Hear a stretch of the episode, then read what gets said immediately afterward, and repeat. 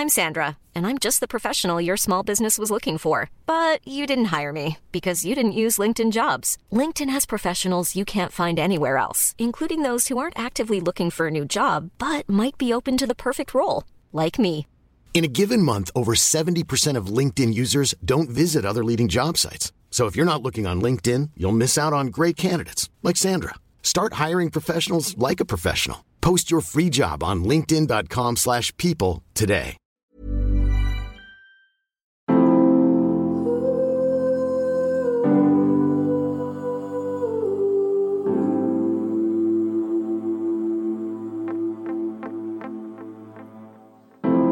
Welcome back, mamas.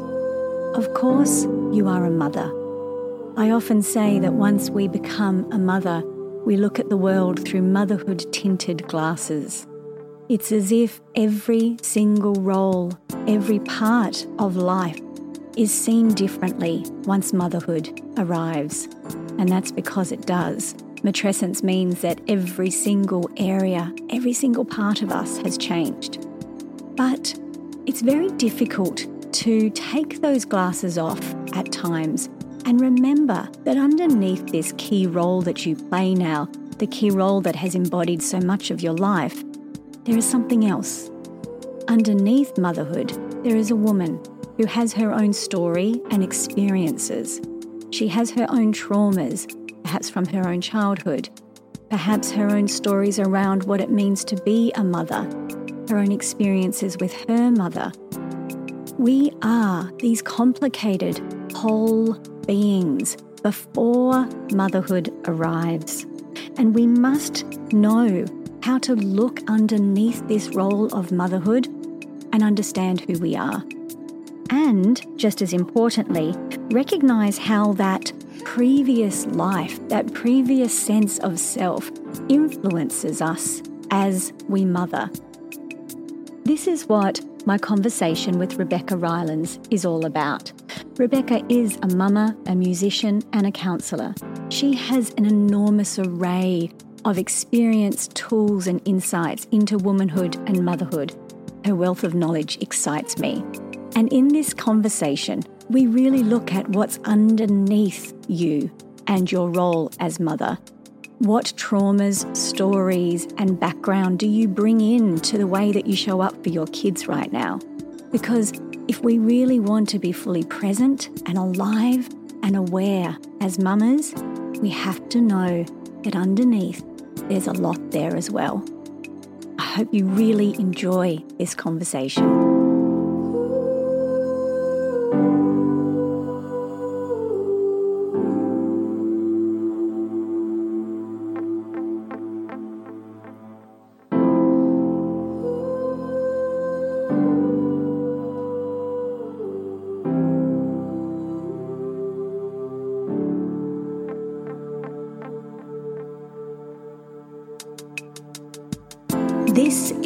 Happy Mama Movement, a weekly podcast dedicated to changing the conversation about what it means to be a mother and a woman in this day and age.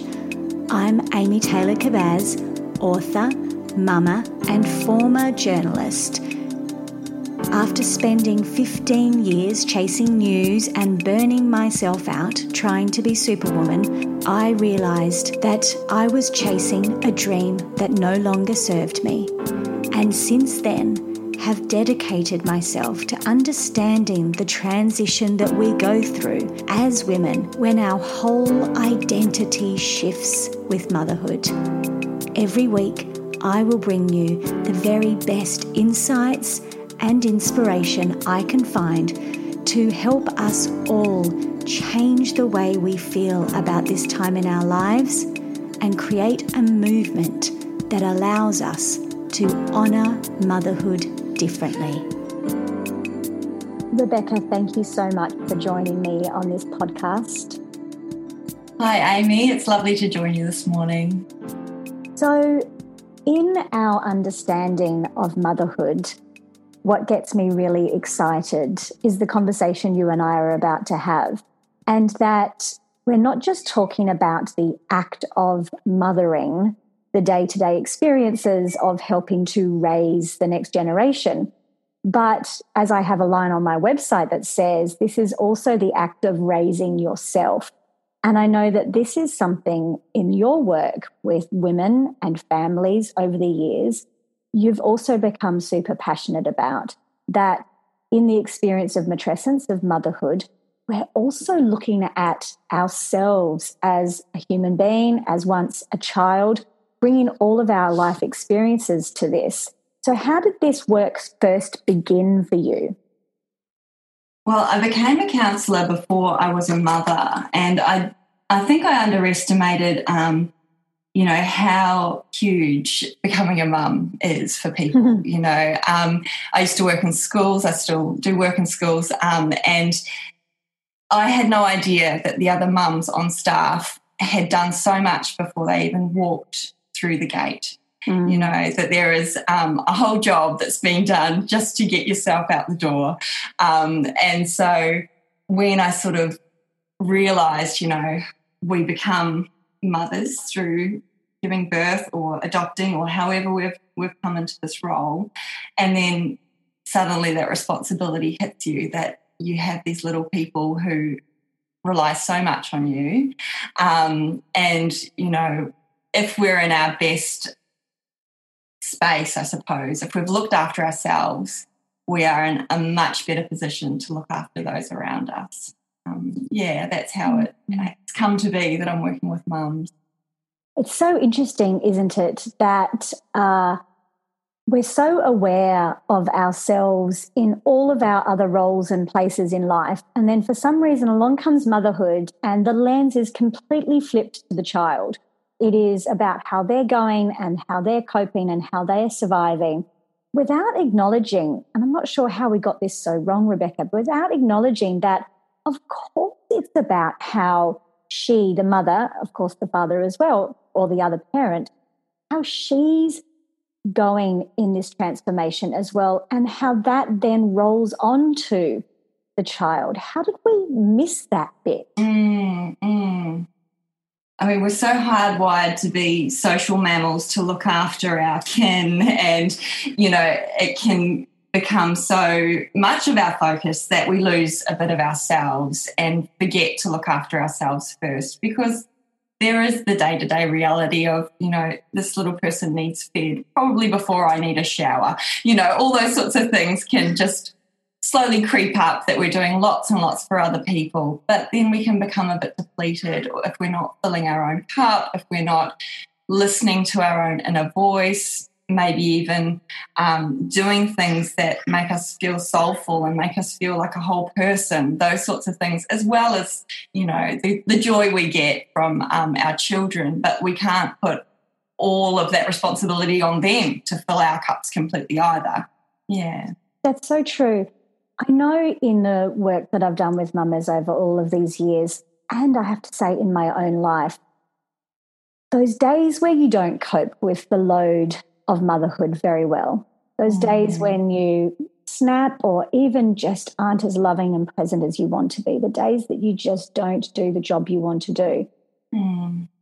I've often found that that compassion that you are a multifaceted person underneath being a mum has been the beginning of the healing. I know this is mm. something you're really passionate about as well, but to acknowledge that, well, you didn't cope with that third request for a glass of water an hour after bedtime last night because you're also running a business or on deadline or struggling in your relationship. Like there is so many other things that come to that moment, but mm. women don't acknowledge that. So, how do we start understanding ourselves better in that moment?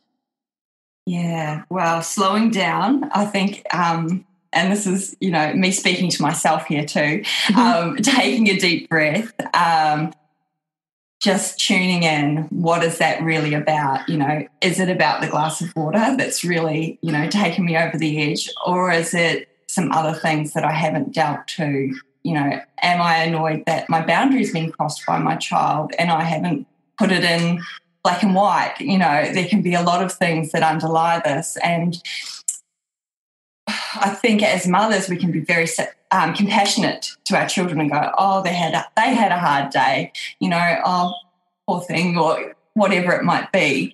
But to actually look at ourselves and go, "Hang on, I've had a hard day," and you know, not to take the focus totally off the child and, and have a big cry about that in front of them. Maybe you know that might not be the best case, but sort of thinking, actually, maybe there are some things I need to deal within my own emotional world. You know, what support am I getting?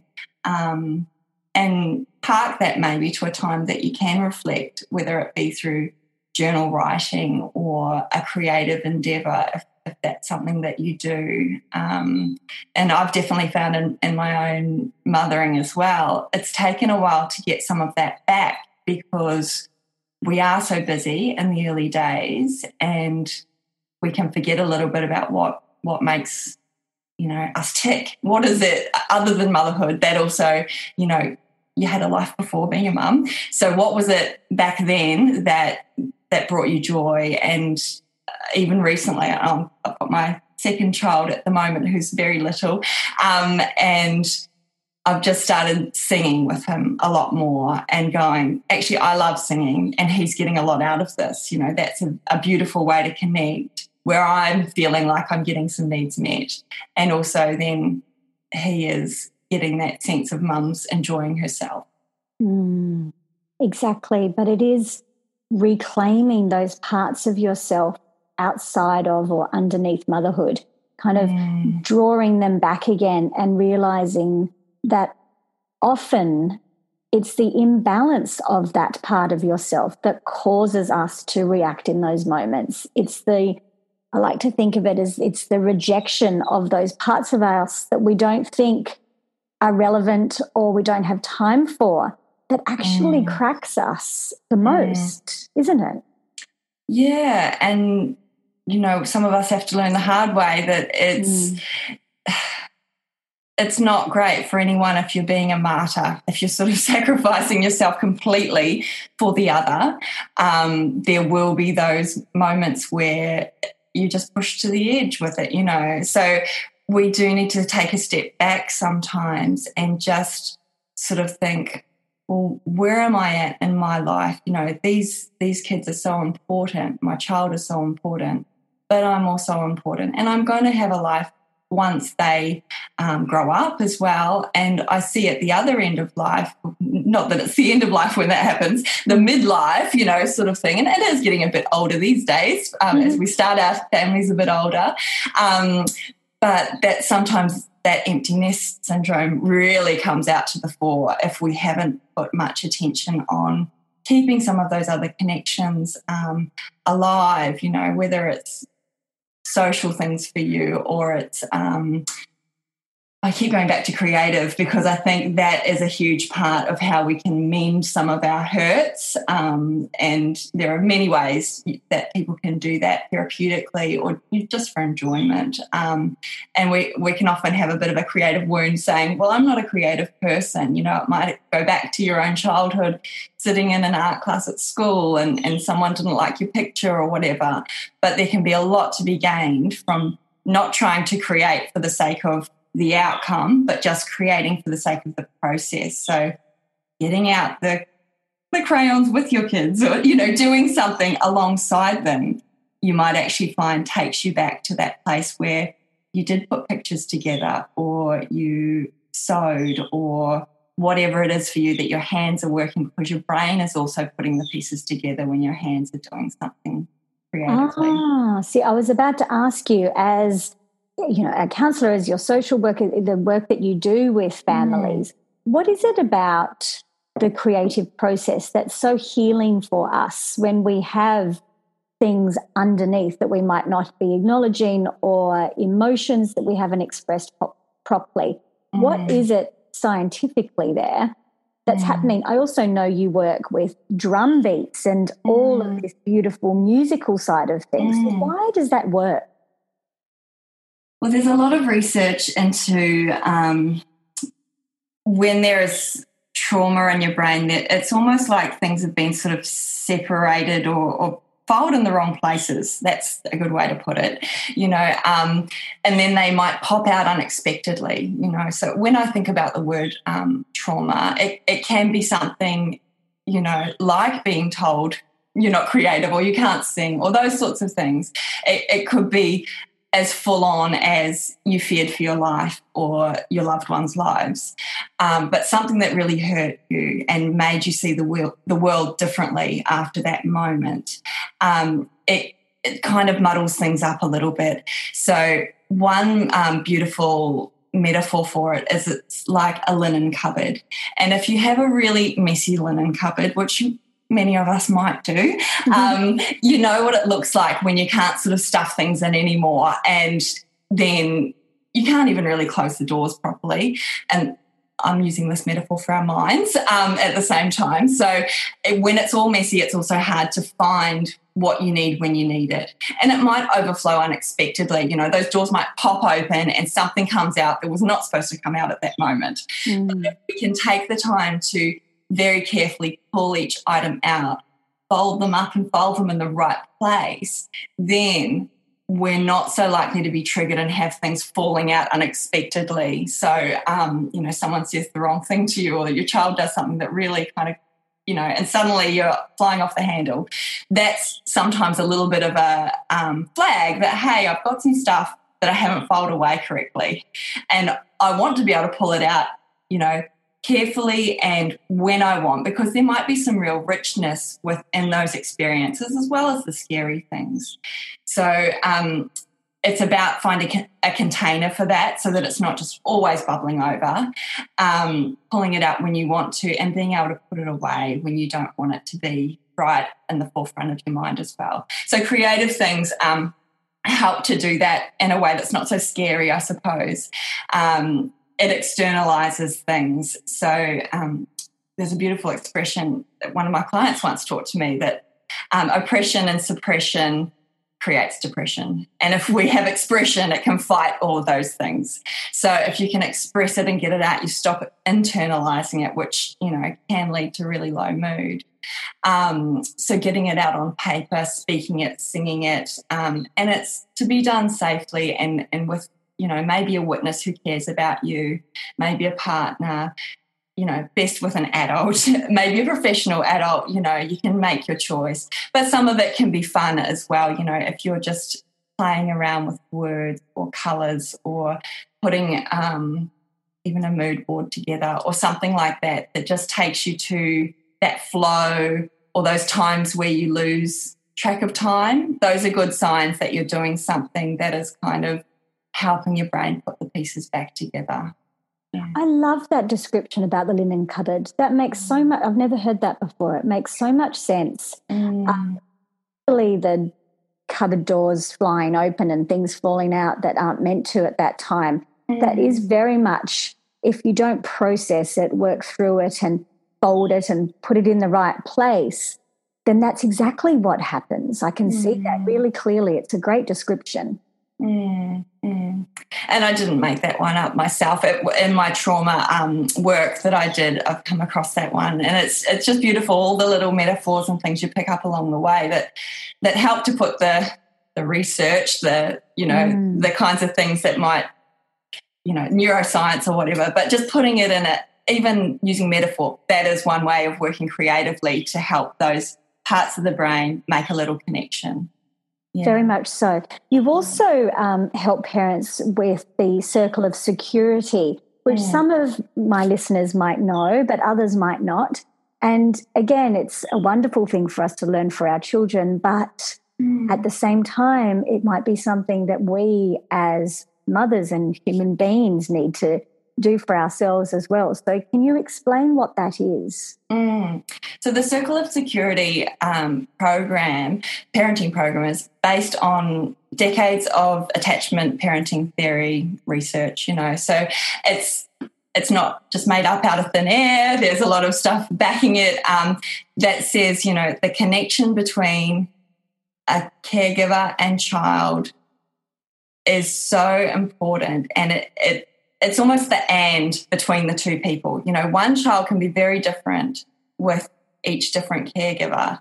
So there's something about that space between you and the other that's charged. You know, it has a background, it has almost a bit of a script that you've built together as to how the interactions go. And your child, once they um, sense that there is a threat or they need you, they're attachment system is activated and they will do anything to get you back with them you know and we know it happens when we get on the phone or something like that. That's a that's a threat to the child going you're not there for me. I need you. And then they start screaming you know.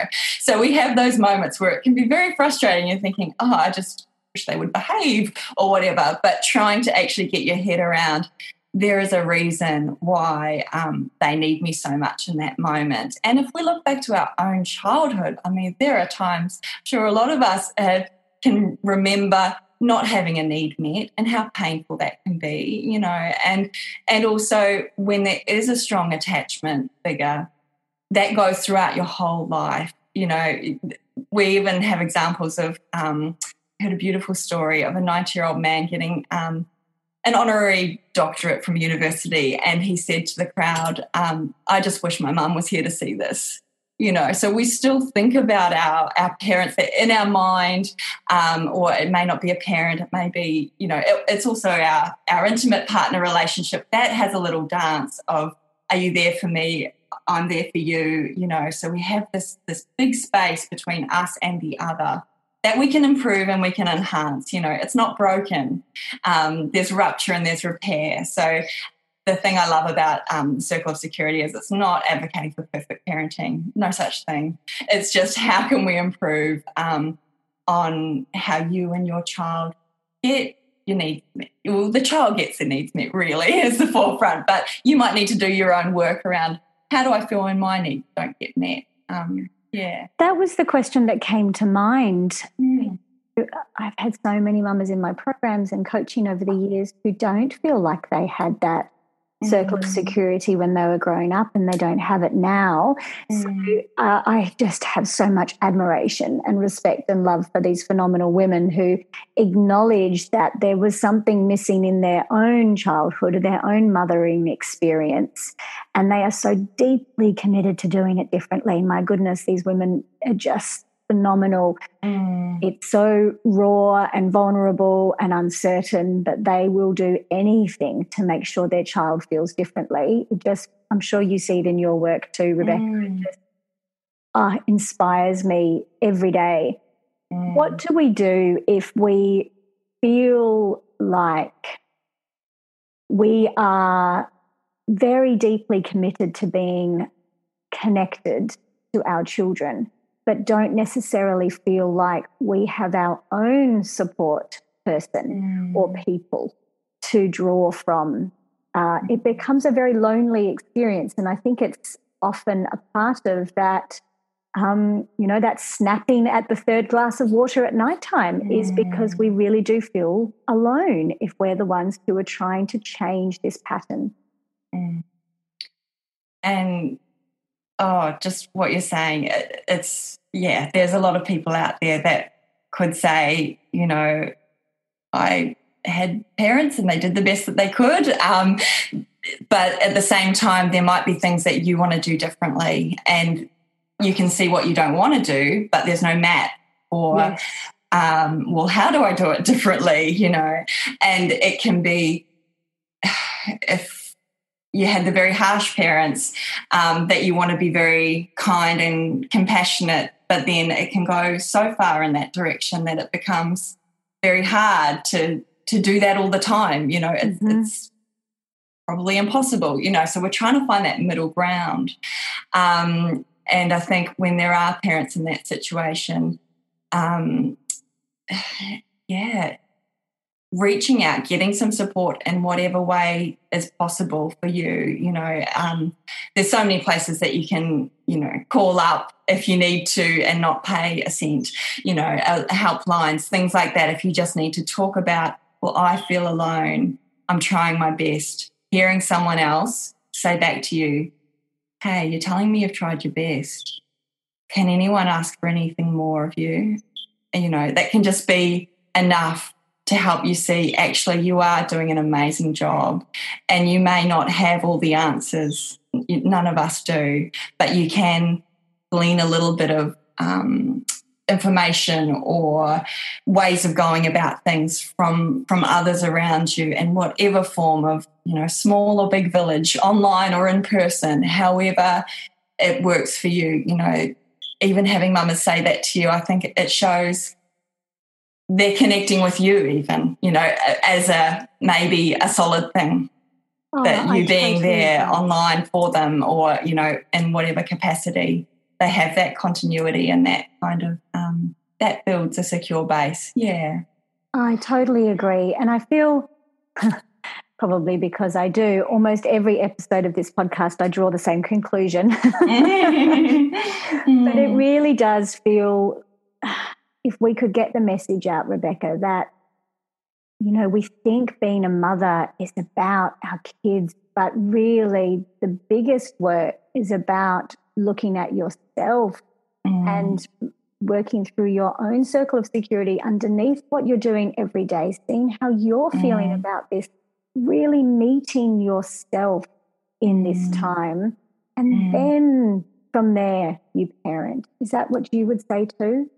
Yeah, well, there is often a, a, point in the program with parents, they're looking at, at themselves and and then thinking, okay, well, this is where I have a bit of a glitch on the circle. And the circle is just really meaning your child goes out into the world, they come back in to you. You're the secure base. And you can think of yourself too, you know, what do you struggle more with when you have to go out and do something that's unknown, go to a new place, doing things that's going out, outward bound? Or is it more when you come home that you feel, you know, something like anxiety or there's just you're not sure what the reaction will be when you get home there's you know we we struggle on both the top is going out and the bottom is coming in. And many of us will have some struggles on the top and the bottom, you know.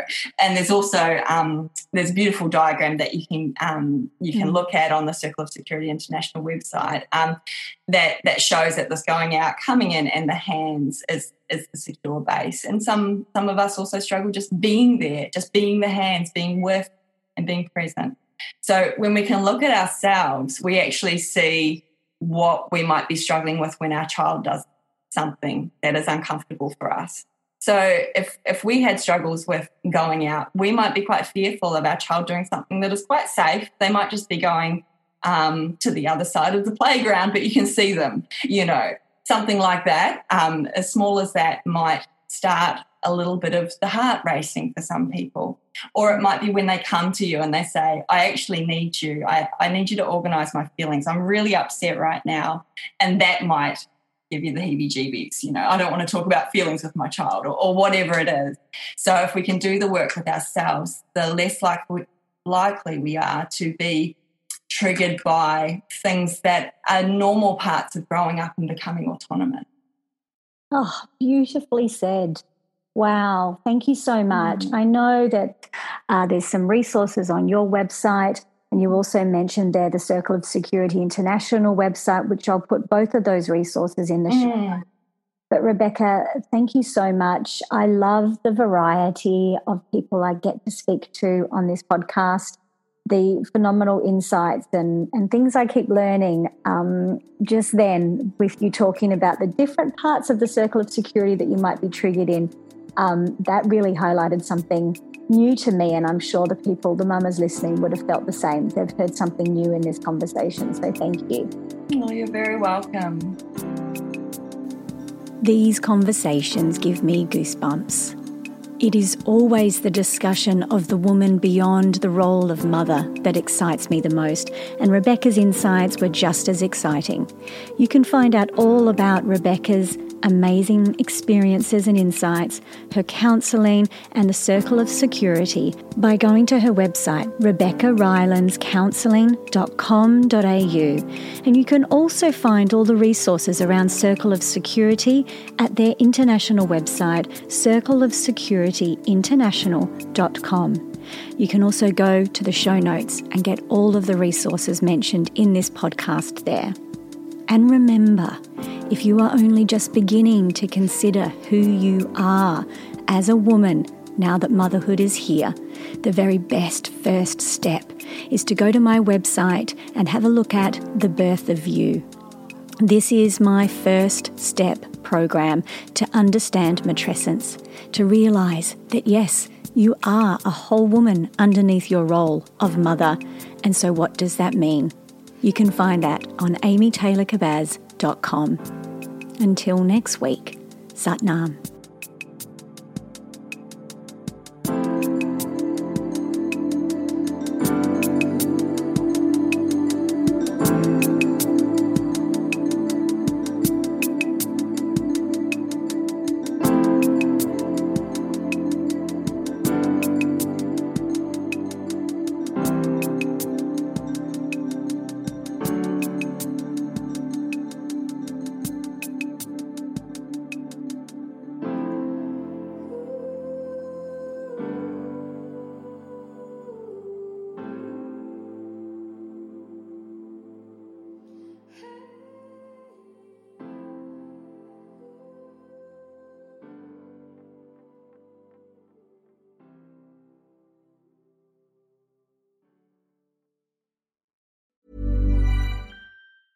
Mom deserves the best, and there's no better place to shop for Mother's Day than Whole Foods Market. They're your destination for unbeatable savings, from premium gifts to show-stopping flowers and irresistible desserts. Start by saving 33% with Prime on all body care and candles. Then get a 15-stem bunch of tulips for just $9.99 each with Prime. Round out Mom's menu with festive rosé, irresistible berry chantilly cake, and more special treats. Come celebrate Mother's Day at Whole Foods Market.